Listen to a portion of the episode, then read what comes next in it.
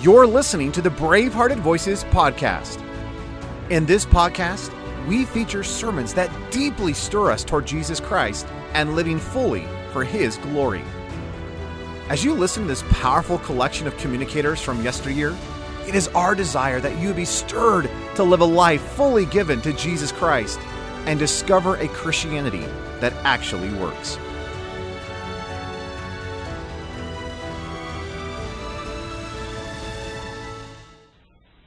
Turn you again to the letter to the Hebrews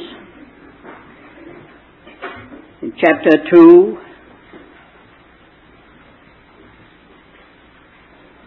At verse 1.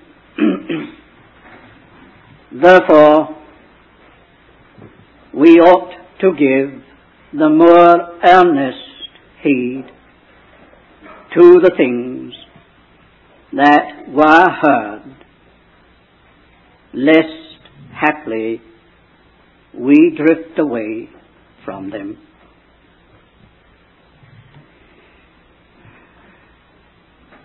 If you know anything about this letter at all, you know that it is the great letter of spiritual crisis.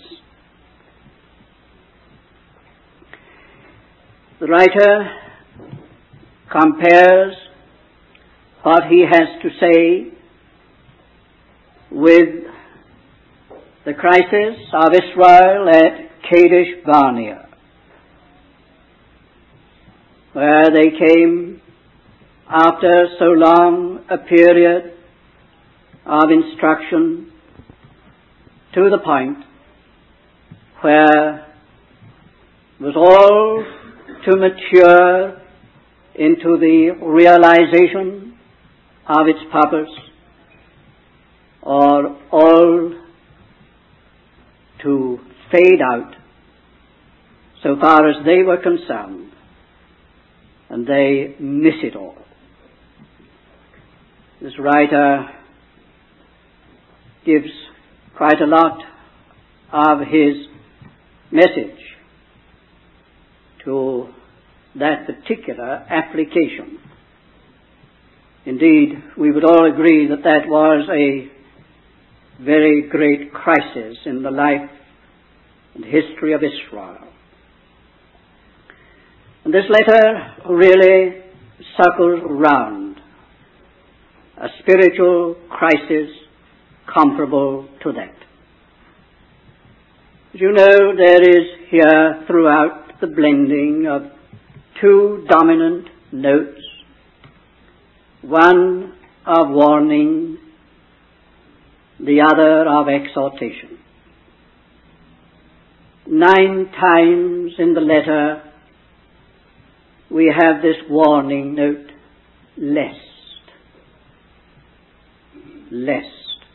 Begins in the verse that we have just read, lest haply we drift away.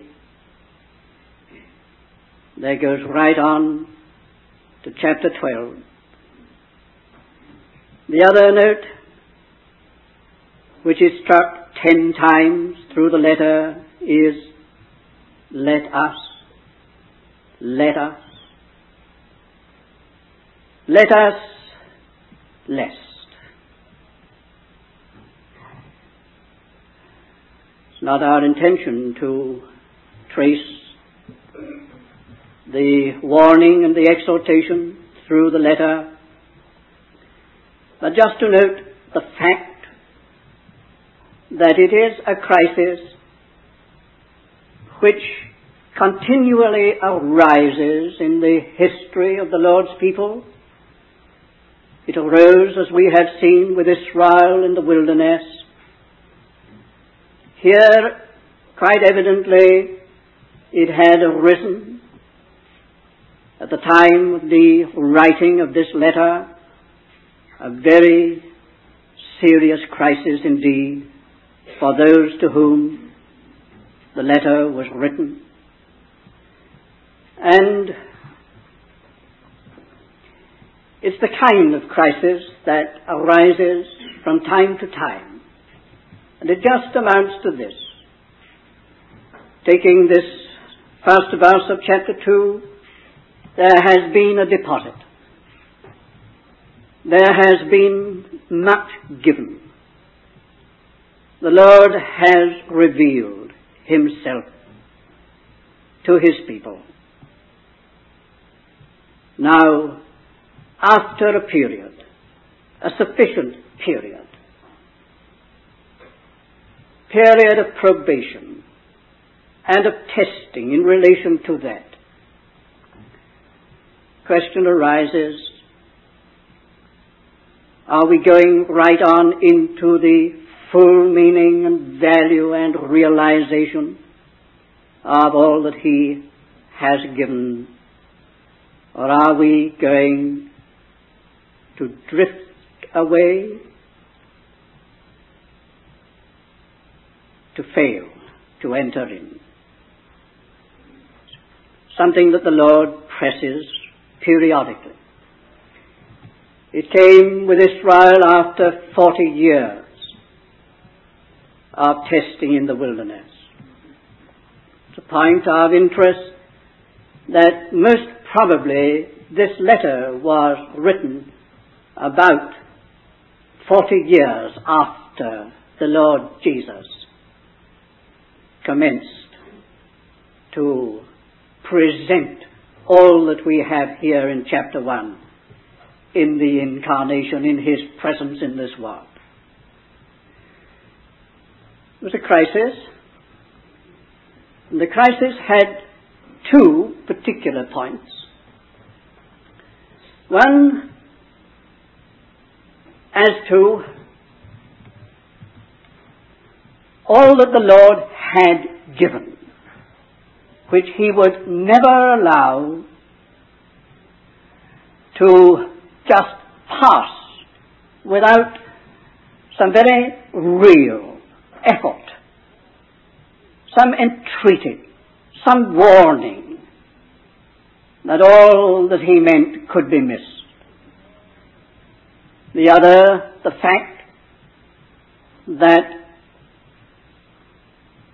very near to the time of the writing of this letter was Israel's own great crisis. If the letter was written, as we have suggested, somewhere about the year 60 AD, or in the 60s, we know that it was 70 when Israel and Jerusalem were completely shattered and scattered over the earth by the Roman destruction of their city, their country, and their temple, and all that it represented, the synagogues, these were to be finished. And now the test would be what of the spiritual value of it all? Take away their meeting places and their public meetings and their public ministries and all that upon which they depended so much externally. Remove it all. That was imminent. What remains? Holy Spirit had these two things in mind in directing the writing of this marvelous letter. It was indeed a great crisis. Who is to say that that on the second point will not be repeated worldwide as it is taking place in quite a large part of the world today? The Lord may know of a day not far away when that will spread and all those things which are the externals of Christianity upon which Christians depend will be swept away and no longer available. We've had a little touch of it in our lifetime. Many Christians have in this very country. It could be very much more so. and very quickly that crisis may be looming upon the near horizon. So this letter is indeed a letter of crisis in both ways. We ask what was the cause or what were the causes of this crisis? On the spiritual side, firstly, I think there's no doubt about it, it was the cost of the way that these Christians had embarked upon and had been called upon to follow. You read the letter again, you will see the suggestions or the indications that it was because the way was proving so hard. They had started, started upon the heavenly way, partners in a heavenly calling. They had taken a position with Christ. That position is hinted at at the end of the letter. Let us go to him without the camp.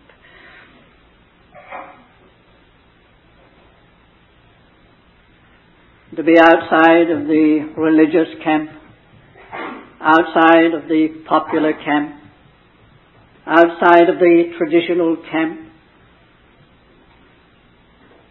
is a hard place and a hard way. They had taken a position with the Lord, but were finding that it was a very testing way indeed.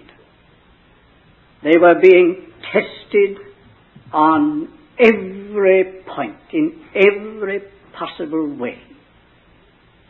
It was a hard way. A hard way. Reference is made to what they suffered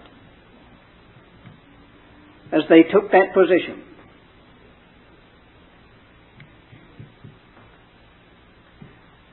Now, this suffering came largely from without.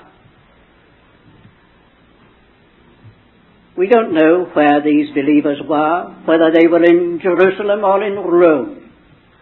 as argument for both. But we can very well imagine and if it were in Jerusalem, they were right up against a very, very severe testing of their position spiritually. They were in the place where the Lord Himself was crucified, the place where Stephen had been martyred, where the believers had been scattered. If they were in Rome, it's only quite recently that Claudius had issued his edict against the Christians, and they had been expelled and scattered and martyred. Whatever it was, it came from the outside in the beginning, and it was a hard and costly way. But it is significant to note that before we are at the end of this letter, the writer, the Holy Spirit through the writer, speaks of all this suffering as the child training of a father.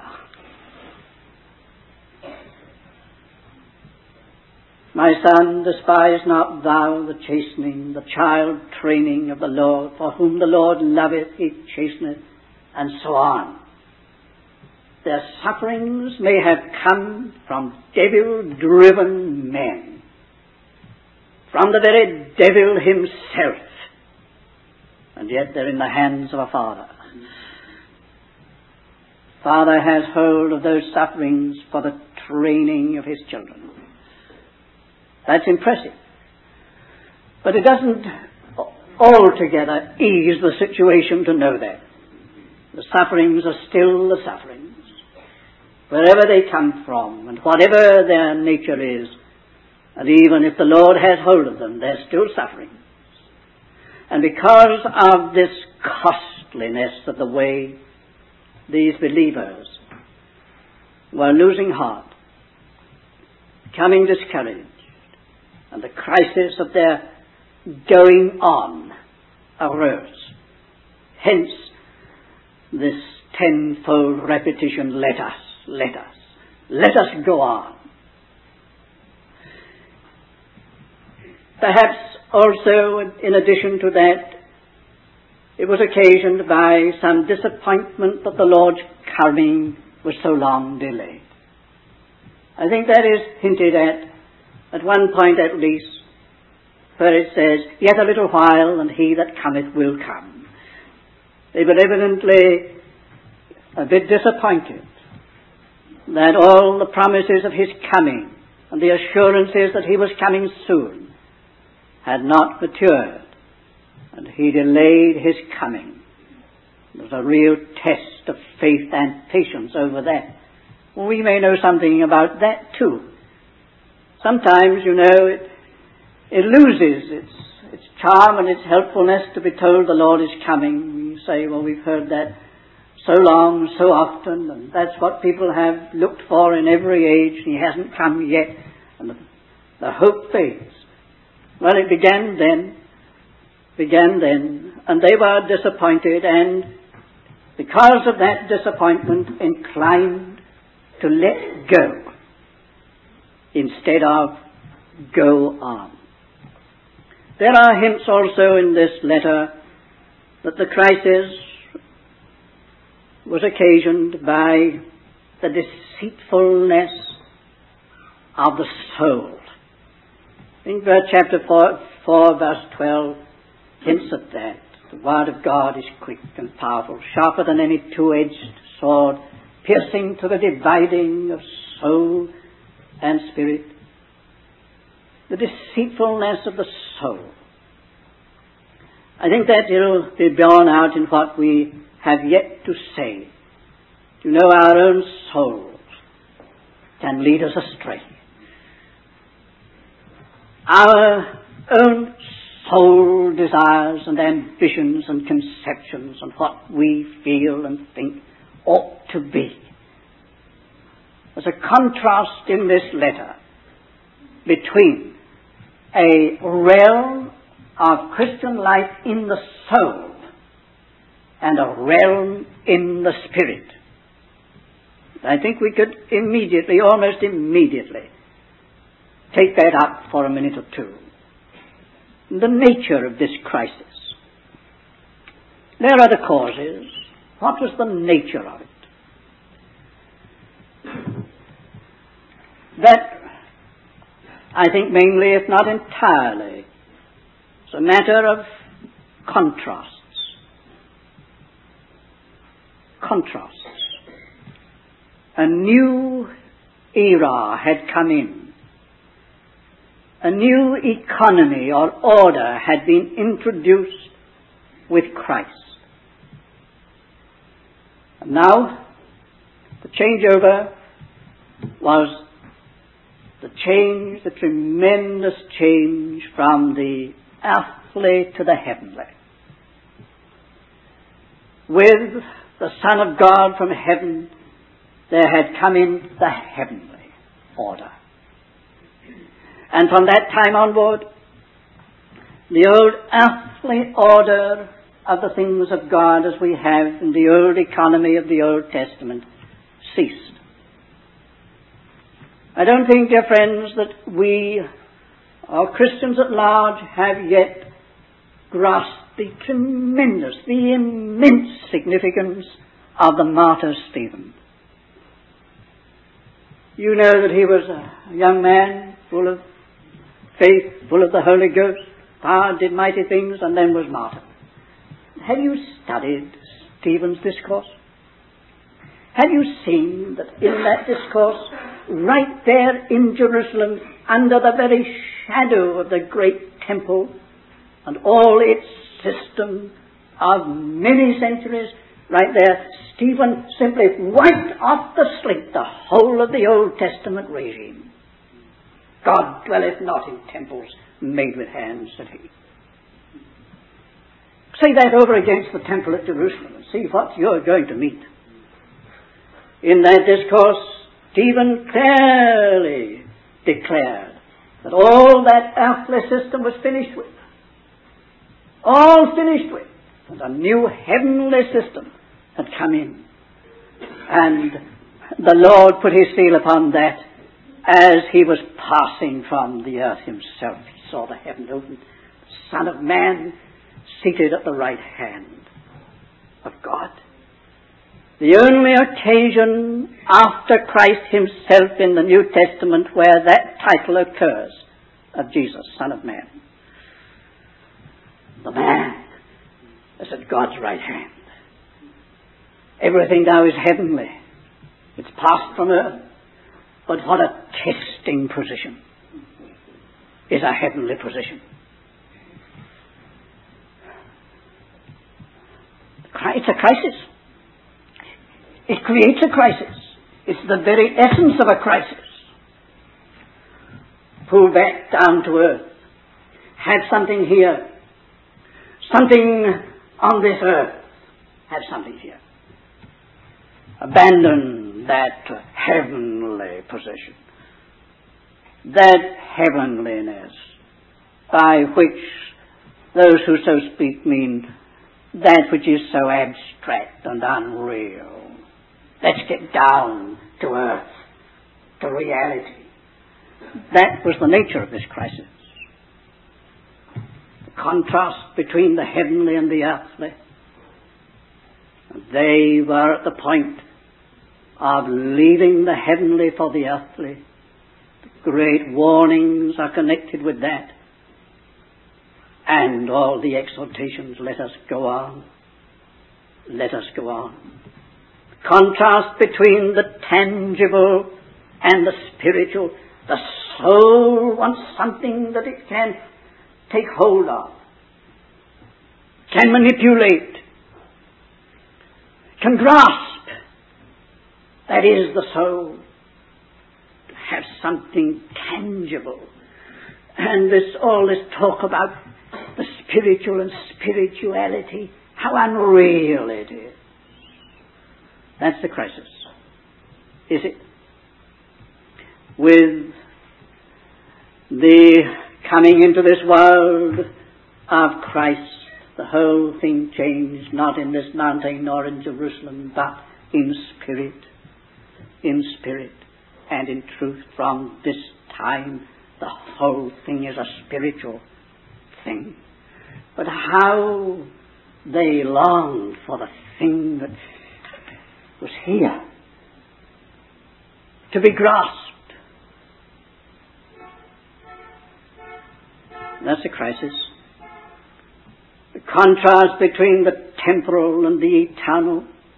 You see how in this letter, and oh, do read it again with these things in mind, how in this letter there's always the forward look. The look to the end. You come to that great chapter of faith. Chapter 11. It's the onward looking faith. It's still onward. Let us, let us look off. Let us run is the great summary of it all. It's, it's still onward. It's still before us. The eternal is the thing to govern. This life and all that is here is not the whole by any means. It's all unto something that lies in eternity. With Jesus Christ, the eternal has invaded time. And the church is taken out of time into eternity. We belong to eternity. But the soul wants it now. Now. The only, the only place for now in this letter is that now is the last hour of time. Now. Today is the accepted time. This is the last hour of time. That's the only now. Here. It's the eternal that is everything. But how difficult for our souls to let go the now, the present, for the eternal. We're not made like that. Our whole being says, let's have it now. We must have it now. It's not natural to us to live for an unknown future. Is that the right way to put it? Contrast between the visible and the invisible. Of Moses, this writer says he endured as seeing him who is invisible. Oh, but we must see. We must see it. The soul says that. Our whole nature says we must see it. We must see it today. We must see it here. We must see it. It's something that our eyes can see, can behold. In other words, that we can grasp with our physical senses. This letter is constructed upon the principle of the invisible. They in the old dispensation had it all visibly. They had an earthly tabernacle and priesthood and all that belonged to them. But now the reality is in heaven. It's not seen. That was but a shadow. The reality is unseen, but it's far more real. But it's unseen. That's the test of the soul. I'm sure you know the meaning of this? Well, it, all this constituted this crisis of whether they were going to choose this or that, the one or the other. Go back to something earthly from the heavenly, to something tangible from the spiritual, something temporal from the eternal, something visible from the invisible. And it is quite evident, I think, in this letter before you're through, that a division was coming about between these believers. They were dividing into two camps. That is the point of the exhortation forsaking not the assembling of ourselves together, as the manner of some is. Some were saying, we are not going on with that any further. And they were having their own meetings and their own circle and not going on, not going on in this way. A division was taking place. Two companies. Here were those who had seen the heavenly calling and the heavenly vision and were going on with it. Here were those who, if they had seen it, were letting it go, were drifting away from it. And what a, what a, a, a forceful word that is. It, it has a nautical meaning in the original, as you know. It's the picture of a ship approaching its moorings on the current and missing its moorings and drifting away and onto the rocks. Lest we come up to this and miss it and drift away. And as Israel at Kadesh Barnea were wrecked, we should be wrecked. It's a warning. It's an exhortation.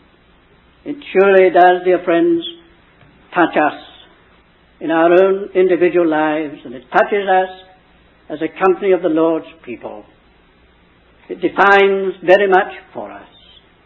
But may we all hear not only the warning, yes, the warning, but the constant note of exhortation. Let us fear, let us go on. The Lord help